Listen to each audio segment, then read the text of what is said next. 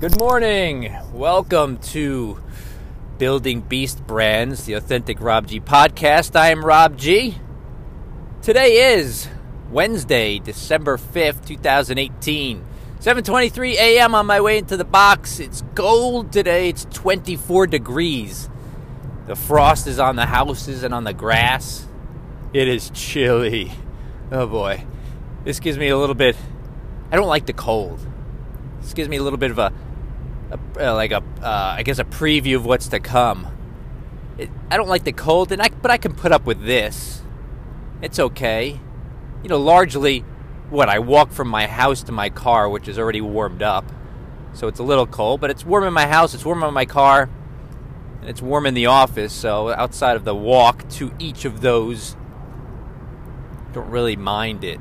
But what I dread, if you live in the tri-state area or you live up northern parts of the U.S., you know that once it starts to get wet and cold, and it gets not not snow, snow is one issue, but that crusty ice that solidifies on your car, and you can't open the door or the window.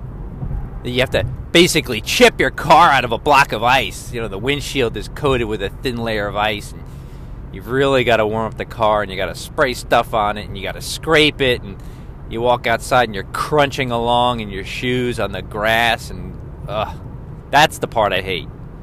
I don't like living in an igloo. Thank you very much. With all respect to the Eskimos. But anyway, it's still good. Still feels like autumn, just a little colder. I'm not here to talk about the weather, but hey, that's a good way to start any conversation, right? Small talk kicks off any large conversation. Now, today we're going to talk about logos or more about what a logo has to do with a brand. But before I do, I want to tell you where to find me across the web.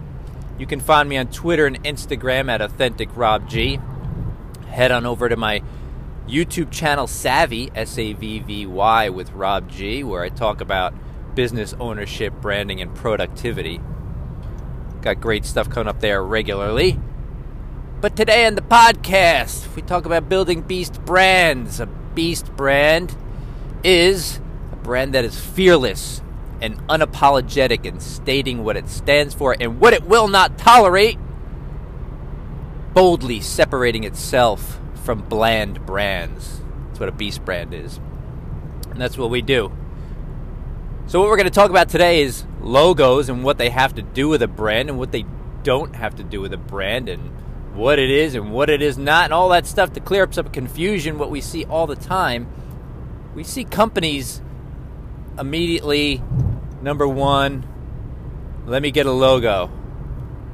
And first of all, what is a logo? A logo is simply a mark, it is not the brand.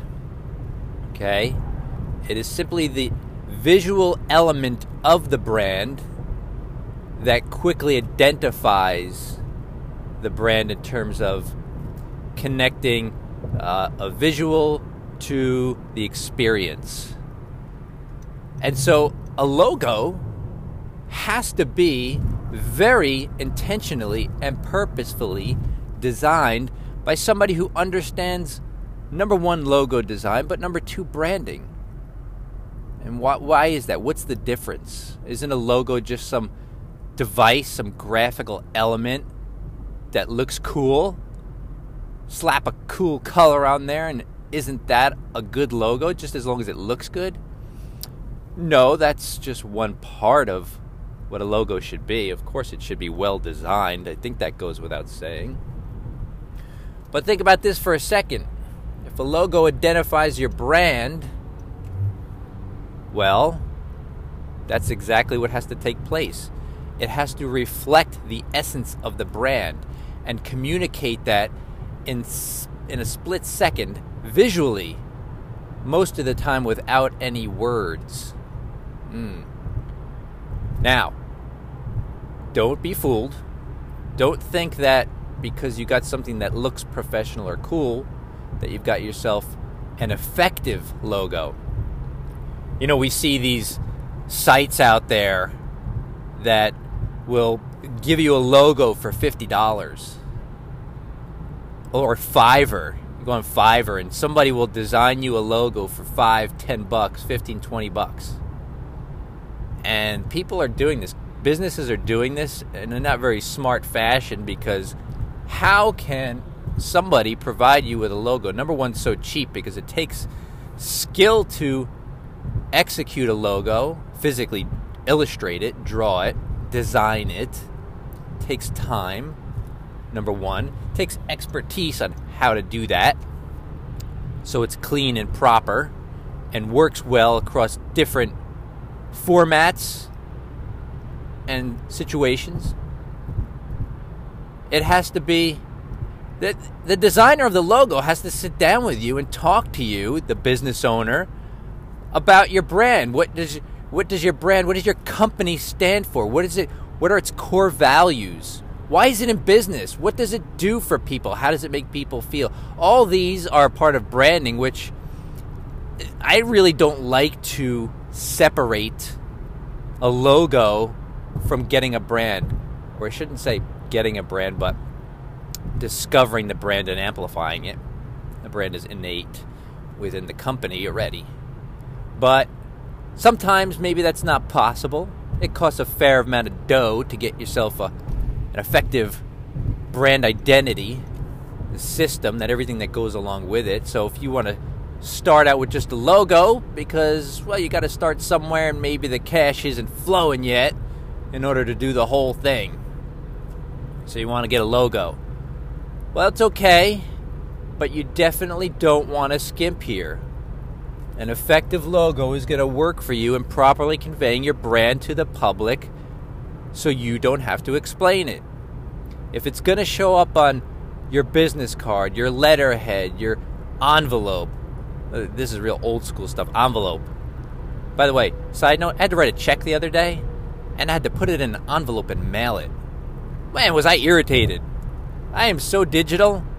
I couldn't stand like I can't believe I got to write a check and put it in an envelope, put a stamp on it, and stick it in the mailbox. I was like, what am I, a caveman? Am I just a caveman having to send paper in a person's bag so they can put that piece of paper in somebody else's box? I don't know. But anyway, yeah, it has to go on the stationery. It'll it goes on the website. Heck, it goes on a billboard, the side of a car, a truck. It goes on the side of a building. It goes on all marketing materials. It goes on event invitations. It goes on social media. It goes everywhere. Now, let me ask you a question.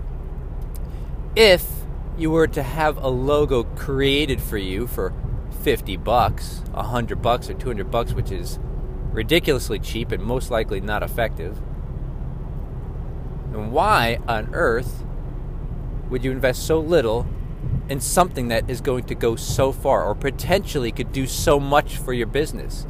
A logo is an investment in your brand and the future creation of your brand if you haven't created it all together that will pay dividends as it in seconds conveys your company's brand to somebody so that when they see that mark they go oh yes good company. That's the end game of a logo. People look at it, they go, hopefully, they're like, oh yeah, good company. Sometimes they haven't even, they don't even, they've never used you before. They don't even really know what you do. They just have associated that logo somewhere. Somehow they had some kind of interaction with it, and it made them feel a certain way, hopefully good and it works on a subconscious level so often when it comes to the advertising that people just go, oh, yeah, I've heard of them. And they think they must be good because the law of familiarity and branding kicks in. Familiar equals, oh, must be good when it comes to a company. So a logo is an investment in your company. Do not skimp here, folks. Do not skimp here. If you are going to invest any kind of money in your business, it should return multiples of what you invested. So guess what? You spend 50 bucks on a logo, you think it's going to return multiples? If you really didn't do a proper job, I mean, forget it. Just Hey, put an X on a piece of paper and call it your logo and save yourself 50 bucks and achieve the same result. Okay? You got that with logos? So, how is that how is that in, in conjunction with a brand? Well, listen, I'm going to tell you a story and it may seem to debunk what I just said, but I'm going to explain it a little further. I'm going to give you one of the greatest examples of a brand and talk about the logo that is the top of it. And I say that because the brand Nike, that brand was in full swing as an experience before people could associate that swoosh with it. Now, if you haven't heard the story, get ready because this is this is unbelievable to me. I read the book Shoe Dog by Phil Knight. Phil Knight started Nike back in the 60s. And by the way, you want to read about an incredible story of one of America's most widely recognized brands, actually, the world most widely recognized, but one of America's top brands. What a great read! Great autobiography written by the man himself, and people think Nike has just always been this wildly successful company, and I can assure you, uh, take a, take a read of that book because it's going to be uh, eye opening. he didn't start out successful or with tons of money to back this company. But at some point during the early beginnings of Nike, I think it was back in the early 70s, he realized they needed some kind of logo to put on the shoe. And I guess they didn't have anything at the time, but maybe the name. I'm not really sure. But I do know this for sure he hired a student, an art student, a graphic design student, to come up with some kind of logo. And he paid this woman $35. Now, in the early 70s, 35 bucks wasn't 35 bucks of what you think about today. But it, it was definitely, I don't know, what could it have been? Maybe 100 bucks equivalent? and he didn't even like it. He kept it because he was so busy building his company building his brand that he said, well, maybe it'll grow on me. Can you imagine that? The Nike swoosh. Maybe it'll grow on me. Maybe I'll like it after a while because right now I'm not feeling it. Holy cow. And now wherever you see that swoosh, you're like, oh, Nike. What awesome shoes, whatever, clothing, whatever you want to, whatever you purchase from Nike, right? Just amazing. So, in this case, it actually worked out because the brand that Nike was and amplified to the world embodied that swoosh. So the mark, which I'm sure had some intention behind it, that the graphic designer didn't just say, you know, in a vacuum, not knowing anything about this shoe company, come up with this mark and say, "Here, this looks cool." I'm sure she did it properly, but it it wasn't even. Uh, I'm gonna say it wasn't even a proper discovery and branding. Uh, branding discovery session, I'm sure, because for 35 bucks from a student, I don't think a student really knows how to do all it takes to amplify a logo from a brand. But the swoosh happened to work because essentially when you look at it, people see different things. They see they see speed, they see movement, activity, and this is all true. I think this is I think this is a case where it worked out. But the point is the brand made the mark. The brand made the logo what it is today. It wasn't the other way around. So think about that when you are branding your company and you need a logo. If you need a logo, you want to have some forethought. We know much better today more about uh, branding than we did back in the 60s and 70s. Largely not because we've become more intelligent about it. I think it's become more uh, understood by more people these days. But what we have is an evolution of marketing strategies that make it so critical and the ease of which to attain artwork, you know, by going online and hiring some company who has a staff of designers, which I always picture a, a stable of animals just tied to their stalls and pumping out, you know, like a sweatshop, just pumping out graphic designs and, you know, that don't mean anything to the company. But because it's so easily accessible and so, I'm going to put in quotes, affordable, because you're not really getting much for your money when you don't hire the proper designer to do it. I think that's why. I know that's why.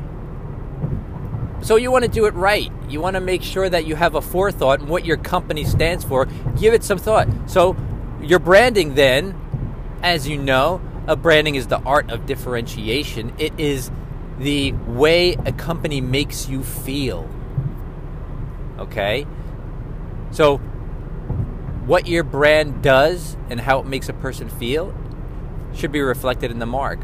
But you've got to establish that branding in your mind and on paper and in your you know comes out of your heart. If you're the founder of the company more than likely you started the company with a purpose in mind of what you thought you wanted the company to, to be and what it should stand for and what it doesn't like about its particular industry. And that's a great way to look at it. Think about the thing that that ticks you off about your industry and you probably say well we're not going to do that we're different hey, when you say, hey, we're different than competition, look, if a client comes to you and says, you know, why should we hire you? And you say, in effect, we're different because if you have to explain that, if you have to answer that question, you didn't properly and effectively brand your business because that should precede that conversation. In other words, that conversation, that question should never happen because the answer to we're different because there's your brand. But you need to amplify it across everywhere so before a client comes to you, hopefully they're coming to you and saying, you know what? We've looked at so many of your competition. And you all, out of the, say, three or four, you all seem to be very good at what you do and, and hold qual- quality in high regard and you know you're a little bit more expensive, but we want you because whatever, whatever you stand for. Because you're this, because you're that, because you're more in line with our values.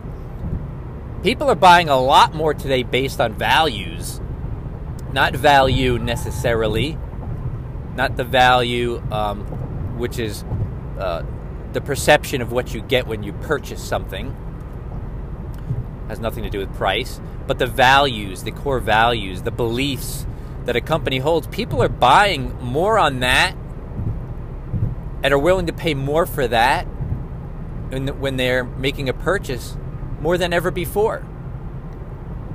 So how does a how does a customer know what your values are if you don't state it? Boy, you're shooting yourself in the foot. You want to you want to be stating that across all your feeds. It should be that way in your website. You should be stating that unapologetically. Be a beast. So that when a customer comes to your website or has an interaction with your your brand, they already know what you stand for and they will align with you and pay a little bit more to be in association with you. This day and age, we have so many people becoming personal brands thanks in large part due to YouTube, where we have regular people becoming superstars, uh, personality stars, personal brand stars. We're so interested in their lives that they've become their own brand, which is a phenomenal thing. Man, that is a great thing. I love that. I think that's that puts power in every individual's hands because God made everybody unique. So you have a unique brand right out of the gate. But with personal brands, you know, that's something where, you know, if you're amplifying that out there, you know, that will always precede you. And you can build that. And you can profit from that. And you can leverage that. So there you go. That's logo as it has to do with brands. That's what branding is. Bottom line, takeaways. get a logo properly designed. If you're not going to do the whole branding experience and your unlimited funds right now, you want to have your logo designed by a designer. Yes. Don't go online to some company. Uh, deal with a person and make sure that they understand branding so that you can, when the time comes and revenue is high, you, you can go back and take that logo and go to a branding company and say, okay, here's the logo, we're happy with it. Or, you know, can you do an audit of this logo versus what you've discovered in the brand strategy session? Does it still work? Does it need to be refined? Or is it good as it is and we just need to now build the rest of the brand out in terms of all the, the visual elements and all the elements that go with branding, the messaging, and so on? I want to hear. I want to hear what you got to say. I want to hear how this has been successful for you, how you've approached it. Maybe if you've made a mistake and you need some correction, maybe I can answer some questions. Hit me up across the web. You can find me on Twitter and Instagram at AuthenticRobG. Over on YouTube, my channel Savvy with Rob G. I want you to check out those videos. Spike the comments below. Hit that subscribe button. I got great new content coming up regularly. But this has been Building Beast Brands, the Authentic Rob G podcast with Rob G. Thank you for listening and have a great day.